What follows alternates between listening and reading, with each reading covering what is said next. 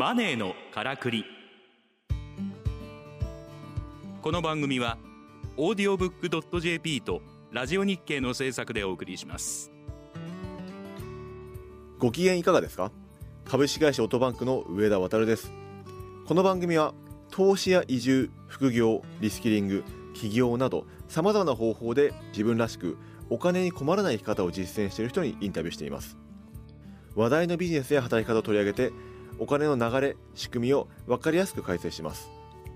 さて今回のゲストは株式会社キャリッジウェイコンサルティング代表取締役の今井隆さんです。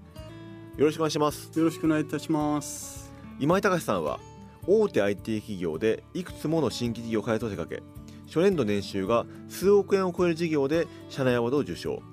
その実績をもとに独立しますがスモールビジネスの成功則をつかむ以前に立ち上げたいくつもの事業がうまくいかず挫折を経験します。その後多くの経営者から学びを得て家庭を楽しむという本質に到達し売上に執着しすぎず誰かのために貢献し続けたいという思いでビジネスを行うようになりコンサルティングビジネスで成功を手にします。現在はそれらの経験を踏まえたマーケティングやマインドに関するコンサルティングを行い3万人以上の起業家を世に輩出しています。今井さんの著書としてシリーズ10万部を超える起業1年目の教科書や誰でもできるのに9割の人が気づいていないお金の生み出し方など起業の最初の一歩を後押しする活動を行っていらっしゃいます。さて今井さん、うん。先週はですねお金を生み出す具体的な知識というところであの感情とかね、うん。いろんなあの面白い話を聞いたわけですけれども、まあ、今回ですねお金を生み出すための正しい目標の立て方っていうテーマでですねお話を伺っていきたいと思うんですね。先週いただいたお話で、まあ、よしこれでビジネスを考えられるぞみたいなところまで来たわけですけどもその前にですね取り除かないといけないうん。思い込みがあるっていうことをお聞きしたわけですが、その思い込みって何なんでしょうあそうですね。僕はあの本の中では7つの思い込みをかはい。紹介させていただいたんですけれども、ちょっとね紹介させていただきたいと思います、まず一つよくあるのは、なんかねたくさんの人に買ってもらわないといけないっていう思い込みがああると思うんです確かにたくさん売れないとって感じで、ね。ね直感的にはしますよねね。直感的にはそうですよね、うん。なんか漠然とみんななんか1万人ぐらいに売らないといけないんじゃないかとかうん。思ったりしてるんですよね、でもこれから副業起業される人ってその1万人も売れませんよね、うん。集客できないししかも相手にできないし、確かに、うん、でそういう薄利多売みたいのができるのって、うん。えー大企業だけなんですよね。確かに、ううん。んそう。だね、から、コカ・コーラみたいな会社だったらねこう100万本とかねボンとか言ってますけど。そうそうだから単価で言うと130円とか、はい。150円とかで、えー全然成り立つ商売なんですよね。うん。でもあの中小企業とか、はい。これからビジネスやる人がそんな単価でやったら、うん。まあしお客さんなんか集められないんでそうですよね。成り立たないんですよね。うん。そのたくさん売るためにはねそういううん。どれだけたくさんのね、あの告知活動がそうそう必要なんだとかプロモーション、宣伝必要なんだとか話になりますもんね。そうそうう。ん。なので、えー、と僕の周りのビジネスやってる人ってうん。大体単価高いんですよね。おお最近だと、はい。なんかパーソナルトレーニングとかあるじゃないですか、うん。ありますね。あの言っていいのかな？ライズアップとかね、はいはいはい。うんあれって聞いたら2ヶ月で40万円とか。結構いきますね。い。くでしょ、うん。3ヶ月で60万円とかするだからなんか僕の周りにも個人でパーソナルトレーナーやってる人とかい。いるんですよね。でやっぱり30万円とかの単単価で。うん、まああのね一番売れてるライズアップが、うん。そんなだからちょっと安くしてこれぐらいかなみたいな感じで。そうそう30万ぐらいでうん。やってるんですけど、でね30万円の単価だったら、えー月に2人お客さんがこう増えたら、うん。年間いくらになるでしょ毎月増えてくるんですか？う毎月2人ずつ新規客が。初月が30万あいや60万か。60万からスタートしてそうそう、どんどんどん乗っていくわけですよね。うん、まあまあえなんだパッと計算できないな。そうです。ねでもすごい結構いい金額になりますね、うん。あのまあそれが3ヶ月コースで、はい。えーみんなみんなが3ヶ月でもう辞めちゃったっていう前提だとしても、はい。もう単純に月60万円で年間720万円。うん。これ十分ですよね。720万ねしかも真水で入ってくるんだったらね、いいですよねもう。一人だったらはい。十分ですよね。ですね。そそれでまあなんかこう生活したりちょっと広告使ったりしても全然食べていけるうん。金額ですよ、確かに確かに。月2人だったらうんお客さんの数って年間でたった24人ですからね。そうですね、うん、24人に対してだったらなんかねすごい売れるというかそうそうそうそう。なんか楽にいけそうな感じしますよね。楽そうですよ。だから単価が高くて、うん。お客さんの数が少ないっていうのが実はこういうスモールビジネスの世界の、まあ鉄板のうん稼ぎ方なんですよね。なるほど、うん。もう本当に欲しい人数名に売ればあのもう賄えるっていう状態でいくとですね。まあそういうビジネスをやってる人がうん。やっぱりえー個人向けのサービスでうん。も法人向けのうん。例えばデザイナーさんでもやっぱはい。り一一つの単価うん。何十万円とかでやってるからえー結構それで成り立ってるわけですよ。なるほどですね。で24人でいいんですよ。うん。24人でいいんだったらあの年間365はい。日あるわけでしょ、うん。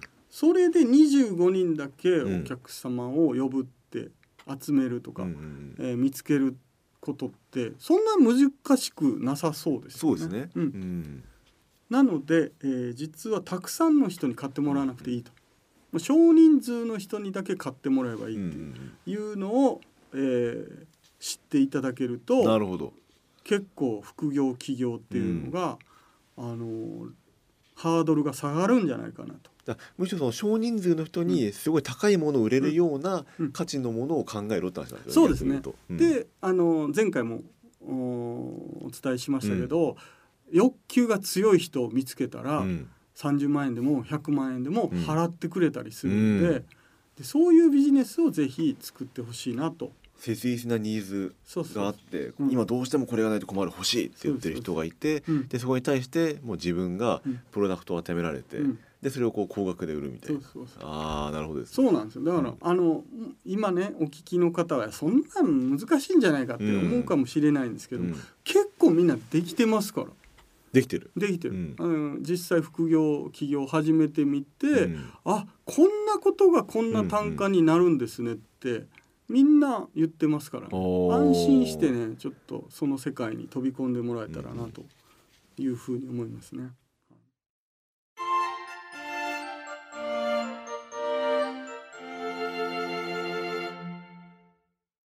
他にもなんかそういった要素ってあるんですか？今7つの要素ってはいはい。じゃあね、うん。2つ目は、はそうです。全ての人に認められなければならないっていうやつですね。これねあのーさっきの話の続きにもなりますけど、24人でいいんだったら、うん。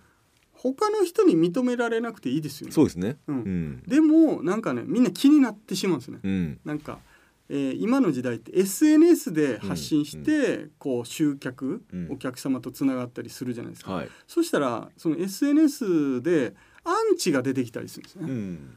でこんな商品なんか詐欺だとかね、はいえー変なコメント書かれたり。炎上しますよね。炎上、うん。まあそこまでいったらすごい売れてる人だと思うんですけど。逆にね。うん、で、そういう全然関係ない人うん。になんかこう怪しいとかね、うん。そんな金額で売っていいのかとか言われて、うんうん。えーなんかへこんでしまう人いるんですあよ。ー。で例えばねちょっと怪しいって言われるう部類のビジネスでうん。代表的なのがあのスピリチュアル系の人たち。ああなるほど。スピリチュアル系の人たち。うん。なんかお茶会やったりね、はい。天使がどうのこうのとか言ってね、うんうんえーすでそういうのを売ってたら、うん。そういうサービスしてたら、うん。なんか論理的な人からね、うん。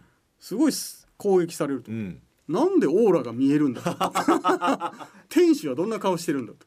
まあまあ気になりますよ気ねなまあそれは信じない人もいるから、うん。うん、何なんだそれは、うん。ですごいいろいろ言われて。うん。ああいう人たちに分かってもらうのってどうしたらいいでしょうかっうん。て相談を受けることもあるんですけど、なるほど。うん、で僕の回答は、うん、はい。や分かってもらえなくていい 全然別世界の人たち、うん。スピリチュアル好きな人たちうん。は、こういうお茶会しますって言ったらわーって楽しそうってうん。言ってくれる人たちがうんうん。集まればいいんですよね。確かに。うん、だからそういう人たちだけを、えー相手にしてればいいので、他の人にねなんか分かってもらおうとか、うん。自分の価値を証明しようとうん。思わなくていいっていうんううん。ことですね。こう全員に受ける必要はないと、そうそう。一部の人で、うん。もうどうしても自分のサービスを欲しい必要だって言ってる人に受ければいいってこそうとでですすそうです。ね。で他にもなんかあのー健康法とかもうんうん。世の中たくさんあるじゃないですか。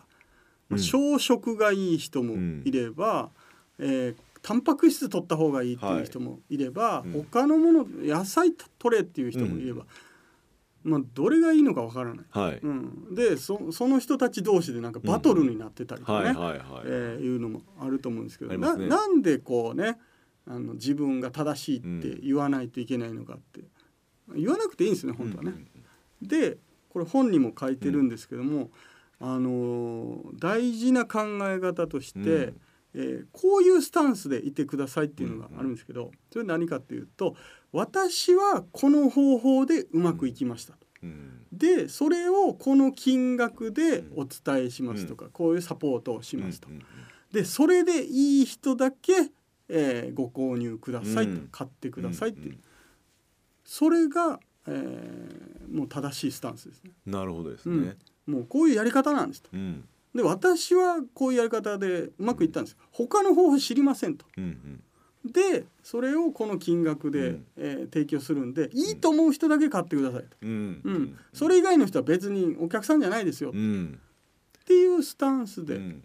で年間24人とか30人ぐらいだったらいいですよね。うん、みんなに受ける必要はないってことですもんね。そうそうそう、んこの割り切りを持ってもらわないと、なんかねああなんかもっと分かってもらわないといけないんじゃないかな、うん。もっと説明しないといけないんじゃないかなとか、うん。あといや値下げした方がいいのかなとかね、いろいろ言われてしまいますのでね、はい。えーなのでこのスタンスをねうん。ぶらさないようにうんうん。していただきたいなというふうに思います。今7つと言いつつ、ん。結構時間が過ぎてきたあので。本当だ。2つしか言ってないの。2つしか言ってない。あ3つ目いきますかねこれ。3つ目いけるかな。あでもね簡単に言うとね、はい。あとね差別化しないといけないってあ差別化ね。よく思う人いるんですけど、はい。そんなことないですよね、うん。なんか企業副業当初から差別化しようと思ったら、難しすぎてできないと思うんですけども、えーまあ、それ考えなくていいですはということですね。い、で例えばあのなんかばったり交流会で出会った人に「いや今こういうことで悩んでるんだよ」って言われて「あそれ僕できますよ」って言った時に、うん。その人がね「いや他の人とどう違うの?」って聞くかっていうと聞かないと思うんですよ。うん。うん。うん、でその人の困りごとが解決できるんだったら全然差別化なんかうん。しなくてうん。いいですのでそこのね差別化っていう難しい言葉ね、うん。ぜひ一遍忘れてほしいなとうんいうふうに思います。あとりあえず3つ言いましたけども残りはまた本でって感じ。本ですね。残りは本で ぜひ読んでほしいとはい、いうことですね。ありがとうございます。今回のゲストは今井隆さんでした。どうもありがとうございました。ありがとうございました。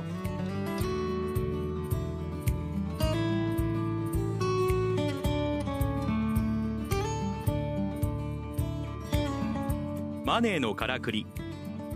オーディオブックドット JP とラジオ日経の制作でお送りしました番組はポッドキャストによるアーカイブ配信を行っております。詳しくはラジオ日経のサイトをご覧ください。ラジオ日経マネーのからくりで検索するとトップに表示されます。